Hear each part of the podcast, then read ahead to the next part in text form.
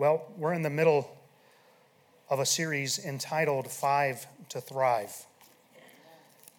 If you will take these five areas, learn to do them consistently and faithfully, you will thrive in your walk with God. The five areas that we are considering are Bible, prayer, church, giving, and witnessing. We've already discussed the need for the Bible and prayer in our daily walk with God. Today, we're going to consider the need for church in order to thrive in our Christian life. I've said this each week in this series there is no way to exhaust one of these areas in one week. It's hard to even find a text. I am hoping just to provoke thought, hopefully, encourage you to strengthen any of the areas that you might be lacking in. And I was actually shocked at how difficult it was for me personally to prepare a generic sermon after spending five years in John. How do you, how do you choose just one verse? Well, would you take your Bibles, please, and join me in Acts chapter 22? I want to give you a principle today. I've given this point several times in passing throughout my years of being pastor, but if you get a hold of this principle, it's going to help you immensely in this area of church and thriving. For some, this is merely going to be a reminder. For others, it may be the first time you've heard this application. I want to give you just a quick background so you understand where we are at here in our text. Paul had formerly been westward spreading the gospel. He's come back east. He's now in Jerusalem. Long story short, Paul was at the temple. Some Jews which had seen and known Paul while he was in Asia, which probably when he was in Ephesus, they saw him at the temple and they stirred up the people and they caused a riot. They said, This man, Paul, he's been polluting the temple because he's been allowing Greeks to come into the temple where they weren't allowed. There was an outer court for the Gentiles, but if you went past that, that was considered polluting the temple. And they said, Paul's been bringing in Trophimus of, of Ephesus into the temple. And that's why I think these particular, this particular group probably came from Ephesus.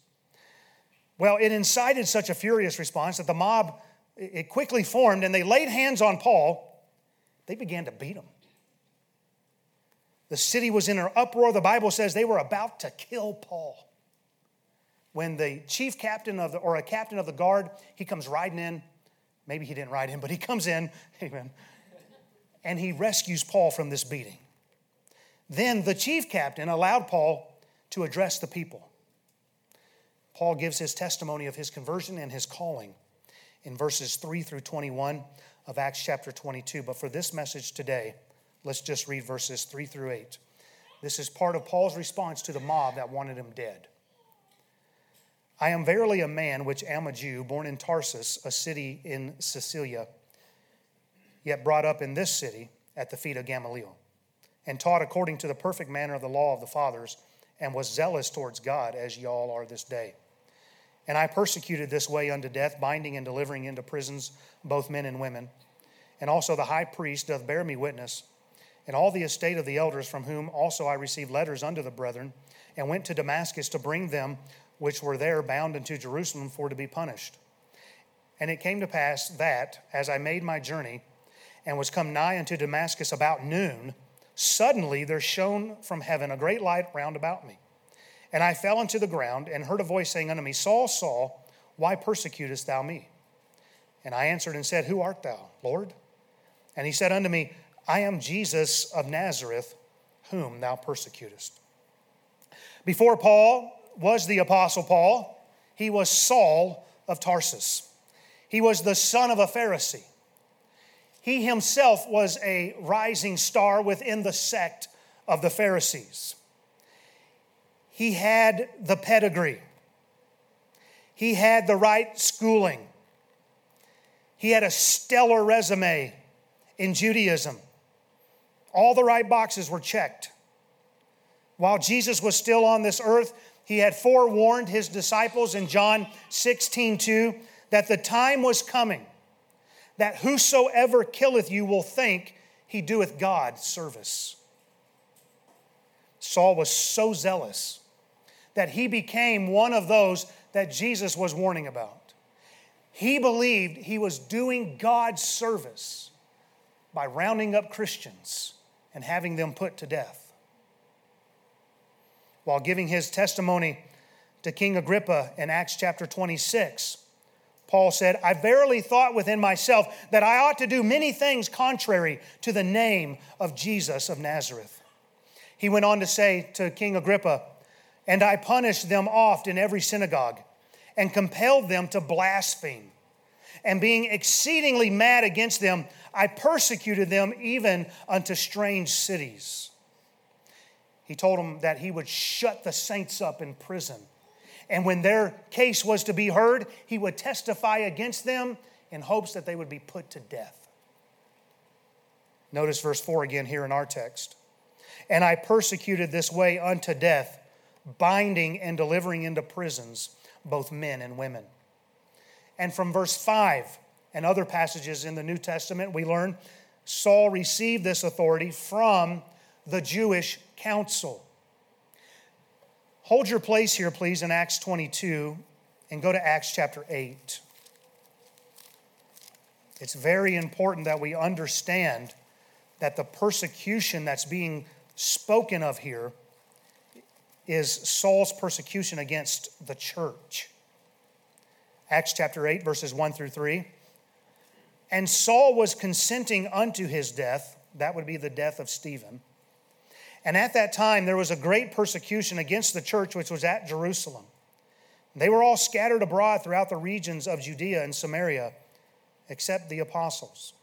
And devout men carried Stephen to his burial and made great lamentation over him. As for Saul, he made havoc of the church, entering into every house and hailing men and women, committed them to prison. We see that there was a great persecution against the church in verse 1. In verse 3, we see how Paul made havoc of the church. Both are referring to the church in Jerusalem. Now, what is a church? The Greek word for church means a called out assembly. The Bible says we have been called into the grace of Christ. To be called into, we must have been somewhere else. The Bible tells us that we have been called unto his kingdom and glory, and that we have been called out of darkness into his marvelous light.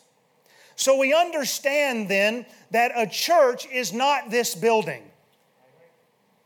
but that a church is the people who have come out from the world to be separated.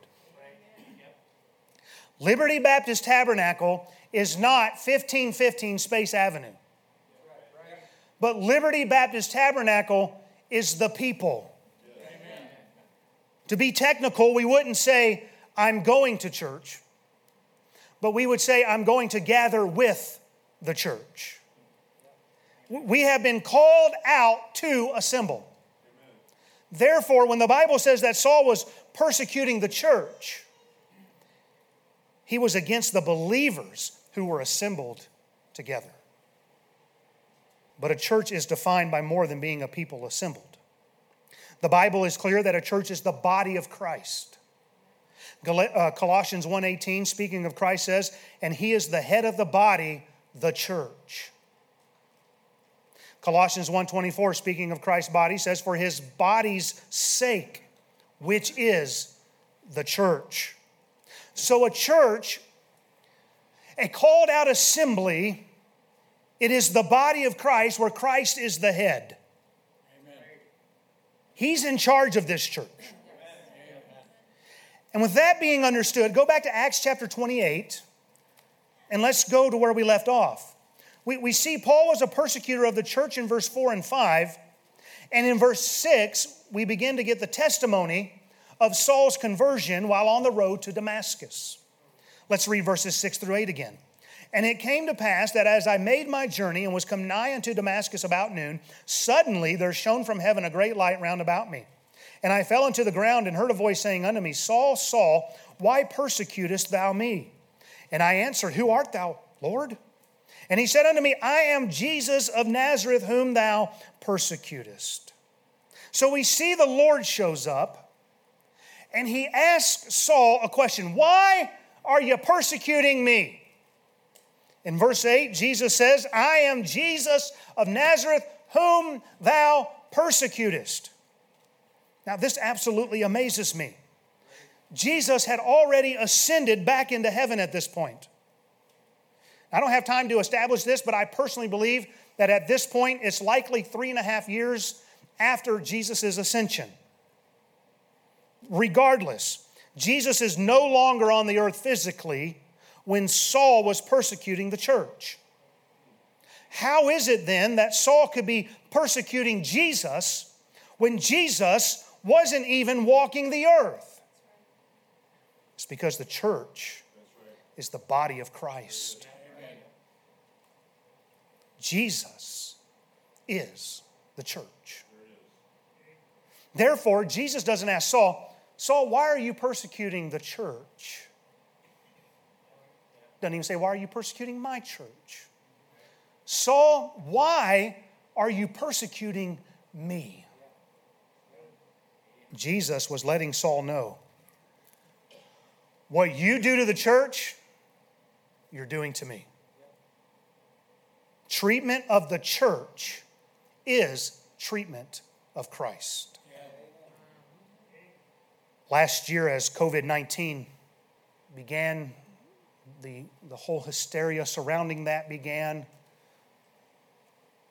That which took place after the initial impact, leaders in our government at all levels throughout all states began to debate what is essential. And it was goofy because different states had different things. In one state, you could still be a florist and be open. This debate on what was essential, and, and listen, I'm not talking about that initial 15 day period where everybody was just trying to do the right thing and there was a lot of uncertainty. We didn't really know what was going to happen. I'm not talking about that 15 days to slow the spread point, but all that that happened in the months to follow. Now, listen, it's no easy task to sit down and try to establish what is essential. What is non essential? You may think it's easy, but listen, it's, it's based upon the eye of the beholder. It's too subjective. What is essential to one may be non essential to another. For example, all over it was determined that dining in was non essential. We can understand why that decision was made. But you try to convince that single mother who's trying to make ends meet off of waiting tables that it's non essential. You see, to determine what is essential and non essential, it's a hard thing to do. It wasn't essential that I went out to eat, but listen to that waitress that needed that money. It was essential. And we could give example after example like this. Included in that debate was whether or not churches were essential. Now, we were very blessed here in Rapid City. Our constitutional rights were never infringed upon. By the grace of God, not a brag point, but by the grace of God, we were able to keep our doors open. Anybody that wanted to attend could attend. Just to be clear, I wasn't against any pastor that made the decision to close. Not early on. Every pastor needs to do what's right by God. How is the Lord leading that church? You may be wondering, well, how could the same Lord lead two Christians to two different outcomes? Great question. How could it be when we have the Bible that says, don't forsake the assembling of yourselves together? I believe many factors can play into such a serious decision. Perhaps a congregation is mostly made up of those who are more susceptible to serious complications. Maybe it's, a, maybe it's an older congregation. There's no doubt that COVID's been harder on the elderly than it has the young. that might be something that had to be taken into consideration. Different congregations are on different levels spiritually. A brand new church plant is likely not to have a core of people that are going to say, We're here. Maybe some local factors need to be taken into consideration as well. Misinformation can be a big factor. We've always operated here at Liberty, which I inherited from this man, this, this idea. You are more than capable to make the decision that is best for your family. And you don't need government or a pastor controlling your life telling you where you can and can't go. Yeah, that's a big amen statement. Because if you want a pastor to lord over you, I'm not that guy. Dads, husbands, you're the priest of your home. You do what's right for your home. And there's no hard feelings. But I know this no pastor, no true pastor, took that decision lightly. Whether they closed or stayed open, nobody took that lightly. Someone got very upset with me and asked, Are you really willing to keep the doors of this church open knowing that somebody could get sick and die? It Really wasn't a question. It was, You're insane for even thinking about keeping this church open. Now, when somebody looks at you from your, your fold and they say, Are you really willing to let somebody die over having church? That's a lot of pressure. I was joking with Brother Long once, and I said, Brother, I don't know if you've ever led a church through a pandemic before meaning it's not fun in any way whatsoever. It was during this time we saw how many of the leaders in this nation put no real importance upon church gathering. Now, this certainly isn't surprising and wasn't surprising given the direction that our country was heading before COVID 19. But the hypocrisy that we saw after those, those decisions was alarming to me. Churches were being told they could not assemble because it would pose too great of a health risk, and yet protesters into the tens of thousands could gather together in the streets chanting and marching, and yet that wasn't a health risk. In some cases, the same governmental leaders were in favor of the protest and marching with them, while out of the other side of their mouth saying, Don't go to church. Now, free religious exercise and freedom to assemble peaceably are both supposed to be protected by the First Amendment to our United States Constitution. But the actions of those making the decisions made it clear they do not believe that both rights should be on equal level. It got so insane in California that some areas were telling churches they should discontinue indoor singing. Indoor attendance was limited to 25% of building capacity or a maximum of 100, whichever would be lower. Now, some of those churches in California run well into the thousands. And you're going to tell a church that has the capacity at 25% to run far more than 100 that you can only have 100?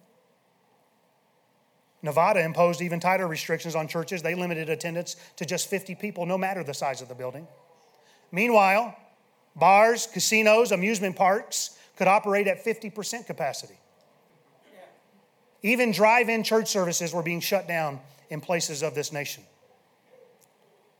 We saw how places like liquor stores, marijuana dispensaries, and strip clubs were being considered essential while churches were not. And listen, believe it or not, I'm trying real hard not to go there this morning. But where did the government get the audacity to look at the church and tell us what we can and can't do? Last I checked, the First Amendment says the government shall establish no law to prohibit the free exercise of religion. But we watched as leaders across this land trampled the Constitution that they swore to uphold. Churches were being told they were better off to go virtual. But were the protesters told to go virtual? Of course they weren't. Why? Because it's understood you cannot have an effective protest online.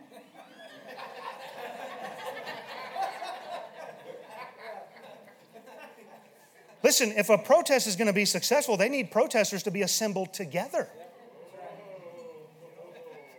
Likewise, church services cannot be conducted with the same effectiveness over the internet as they are when we are all gathered together in one place as God intends us to be. But remember, how the church is treated is how Christ is treated. Therefore, in those areas in our nation where it was deemed church wasn't essential, which, by the way, included the Custer city limits in Custer County, just south of here, they were essentially saying Christ is not essential. That's how Christ would have seen it. Because what you do to me, Saul, or what you do to the church, Saul, you're doing to me. What you did to the church city limits of Custer, you did to me. Not one church resisted within the city limits. A large swath of our nation was saying church was non essential. And listen, many of those people that were saying church was not essential were people that said they were in a church, who said they were believers in Christ. I had believers blessing me out, people passing by on the street chewing me out because we dared to say church is essential. Amen. It's amazing how jobs were essential, but church wasn't. Like somehow magically you're not going to get sick at work, but you'll get sick in church. And I remember saying when all of that went down, and some of you will remember this, but I remember saying, I know now why we don't see revival. It wasn't even important enough to fight for. And Jesus is saying, fine, if you don't want the church, then you don't want me. Why am I going to send revival to a group of people that can't even decide that church is essential for the child of God? Amen. That's good preaching, brother. Amen. When it comes to five to thrive, the church is essential. In the simplest of terms, we can define essential as something which is absolutely necessary. Now, is the determination on whether or not church is essential is that something that is subjective or objective? And who gets to make the determination? Many believe church is not essential. We know this to be true by the comments that we hear. I can worship God anywhere. Wow, you're a brilliant theologian. Okay, I'm getting snarky. I'm sorry. I can worship God anywhere. Church just wants your money. Church is just full of hypocrites. I don't need church to be saved. Well, a lot of that's true. There are hypocrites in the church. We do need money to pay the bills. You can worship God out in the woods. You probably don't know what true worship is if you're saying that, but you, you can. True worship is on your face before God. That's why I took worship service off of our website. None of us are hitting our face. Others have very legitimate reasons on why church is non-essential to them. Physical and or sexual abuse within the church. It's hard to look at somebody who church leader molested and tell them you need to be in church abuses of power in the church, unbiblical church discipline. I know a lot of situations like these where I'm amazed that the person is even in church at all. But we must always allow the Word of God to be our authority on the matter of what is deemed essential and non essential. Not our personal opinions and not even our past mistreatments, as hard and as difficult as that may be. Yes, there are rotten so called churches out there. But according to the Bible, church is essential. Amen. Listen to Acts 20 28. Take heed, therefore, unto yourselves and to all the flock over which the Holy Ghost hath made you overseers, to feed the church of God, which he hath purchased with his own blood. Jesus bled and died to establish the church. You tell me whether or not Jesus thinks church is essential. Let me ask you this if salvation is salvation through Christ, essential for you to fellowship with Him? Well, of course it is, because if we're lost, can two walk together except they be agreed? Amos 3 3 asks, No. So therefore, we would sit here and say salvation is necessary for us to be in fellowship with God, to be in a right relationship with God, and we would say it's important because our salvation was purchased by the blood of Christ. And yet, there are believers who will say, Yes, I know I'm bought by the blood of Christ. That's why my salvation is important, but I don't need church in my life. Whoa, wait just a minute. The Bible says that the church has been purchased by that same blood. Paul wrote to Timothy in 1 Timothy 3 14 and 15, These things write I unto you, hoping to come unto thee shortly.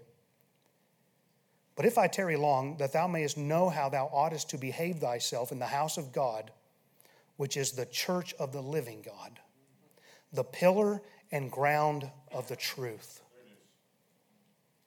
There are most definitely churches in name only out there. There are organizations that are not Christian, but they're grouped in with Christians. So you can have name church on the church sign. It doesn't make it the church of the living God. But I want you to understand there are still great churches out there. I believe we're one of them. Now, I'm careful with that because you cannot get to this point where you lift yourself up and you say, There's none else like us. God will smack you down. But I'm just simply trying to encourage you listen, I wouldn't be here if I didn't believe we were on the right track doctrinally Amen. and so forth. There are good churches out there. However, we are a dying breed. It has come to the point where you need to be willing to move if it means being in the right kind of church. The church is the pillar and ground of truth. When a church truly be- belongs to the living God, it is where the truth of God's word it is supported. Amen. We didn't come up with the word of God but we are the pillar of God's word. The word of God was committed to the church. It is from the church where truth is published.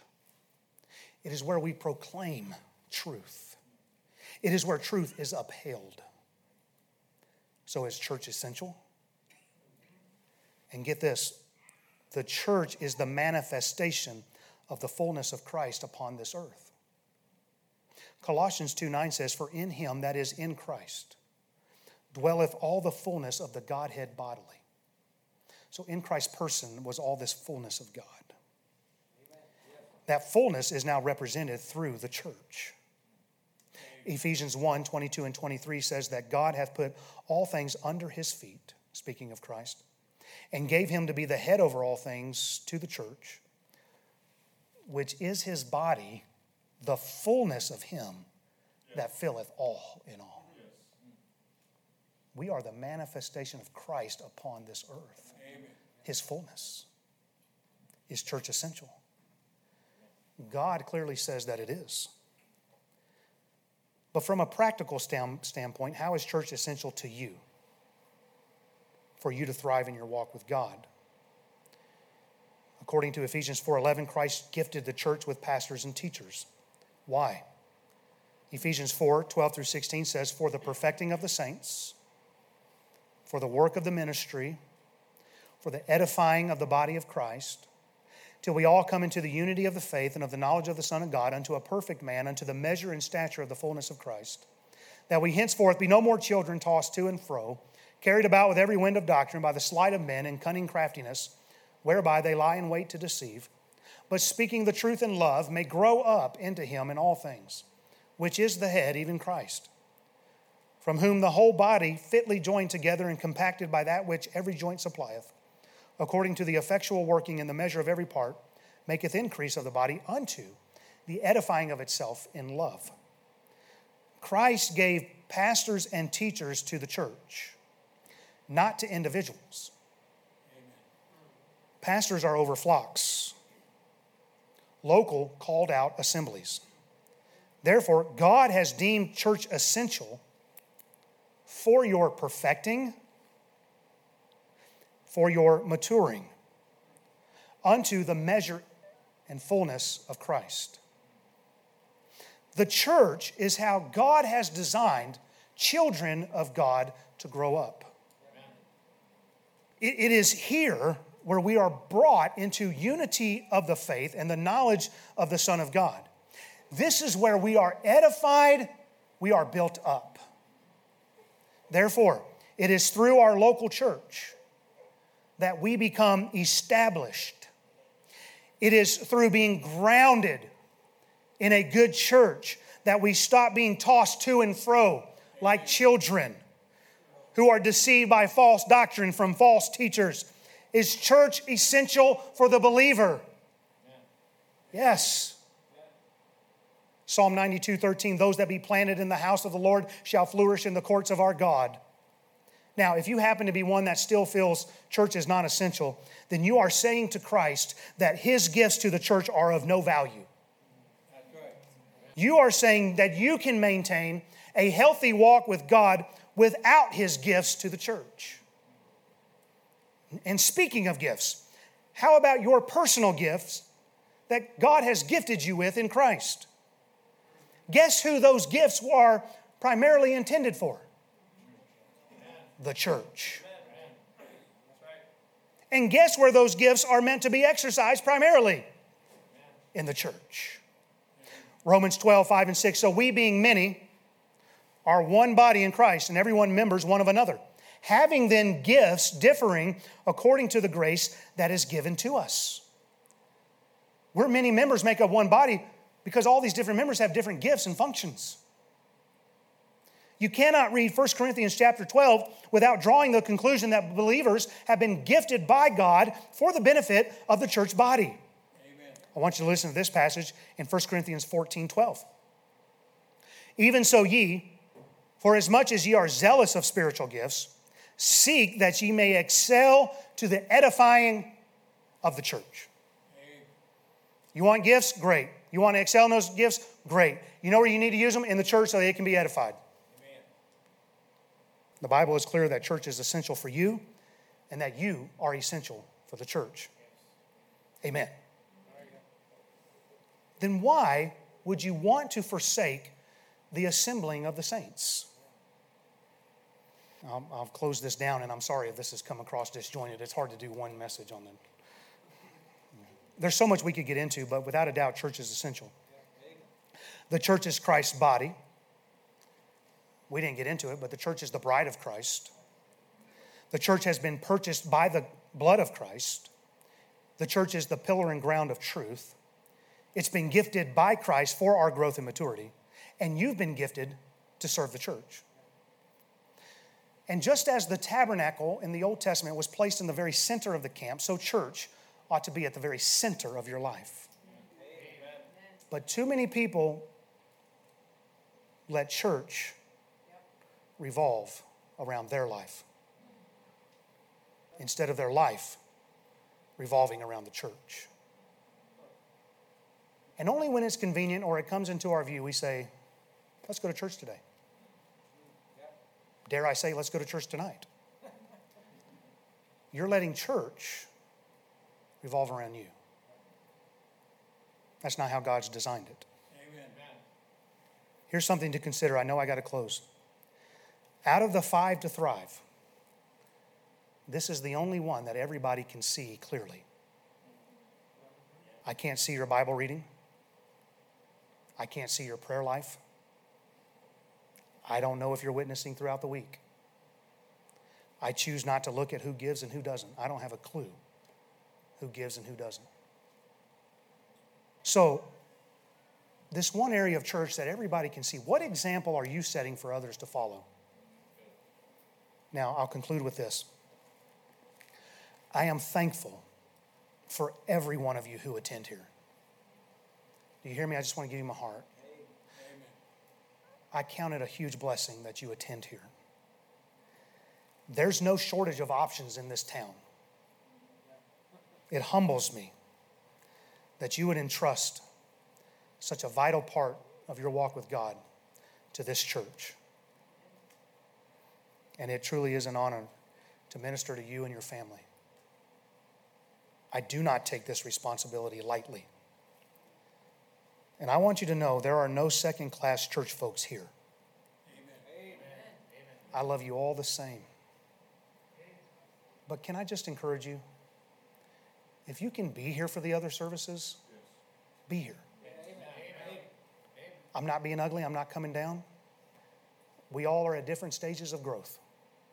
There was a time where I barely went. There was a time when I went only Sunday morning. There was a time I went to. There was a time I started going to all. We're all at different places and growth and all that. But I want to encourage you to step it up in church. You say, that'll make me a wacko. Is church essential? Yeah. Let's pray.